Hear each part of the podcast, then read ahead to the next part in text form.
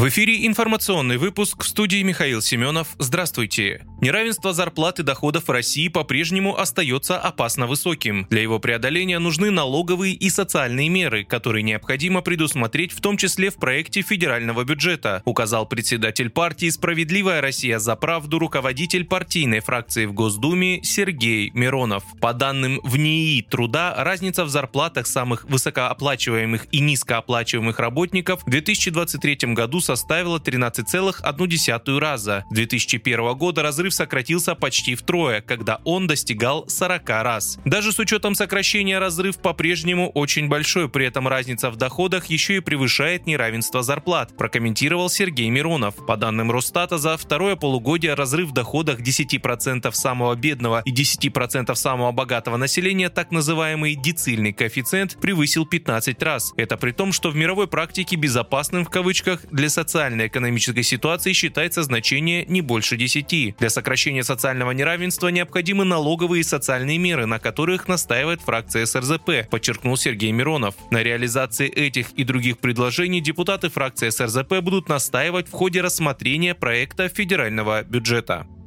Российские военнослужащие успешно продвигаются в Авдеевке, потери ВСУ составили более 100 человек. Такое заявление сделал советник главы Донецкой Народной Республики Ян Гагин. По данным разведки, с утра подразделения противника потеряли почти 100 человек. Это убитые и раненые. Более 20 единиц техники выведено из строя. Бои продолжаются, добавил он. По словам советника, за последние часы подразделения вооруженных сил России поразили как минимум 4 опорных пункта противника на этом направлении и продолжают наносить удары по позициям ВСУ.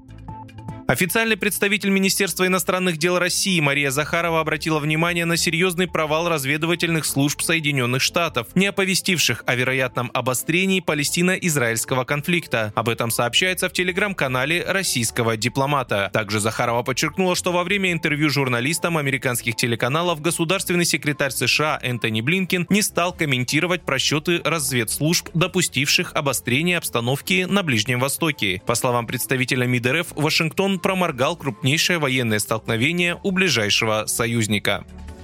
К 2030 году потребность в работниках в ряде отраслей российской экономики заметно снизится. Падение кадрового спроса затронет такие сектора, как сельское хозяйство, торговля, финансы и страхование, сообщает прогноз аналитиков Министерства экономического развития. Согласно ожиданиям ведомства, суммарное снижение потребности в работниках в вышеуказанных сферах к 2030 году составит 720 тысяч человек. Спрос на занятых в сельском хозяйстве к этому времени снизится на 300 тысяч человек к уровню 2022 в торговле на 200 тысяч, финансовой и страховой деятельности, а также в сфере недвижимости на 100 тысяч. При этом снижение численности занятых в этих отраслях наблюдалось на протяжении последних лет в 2017-2022 годах.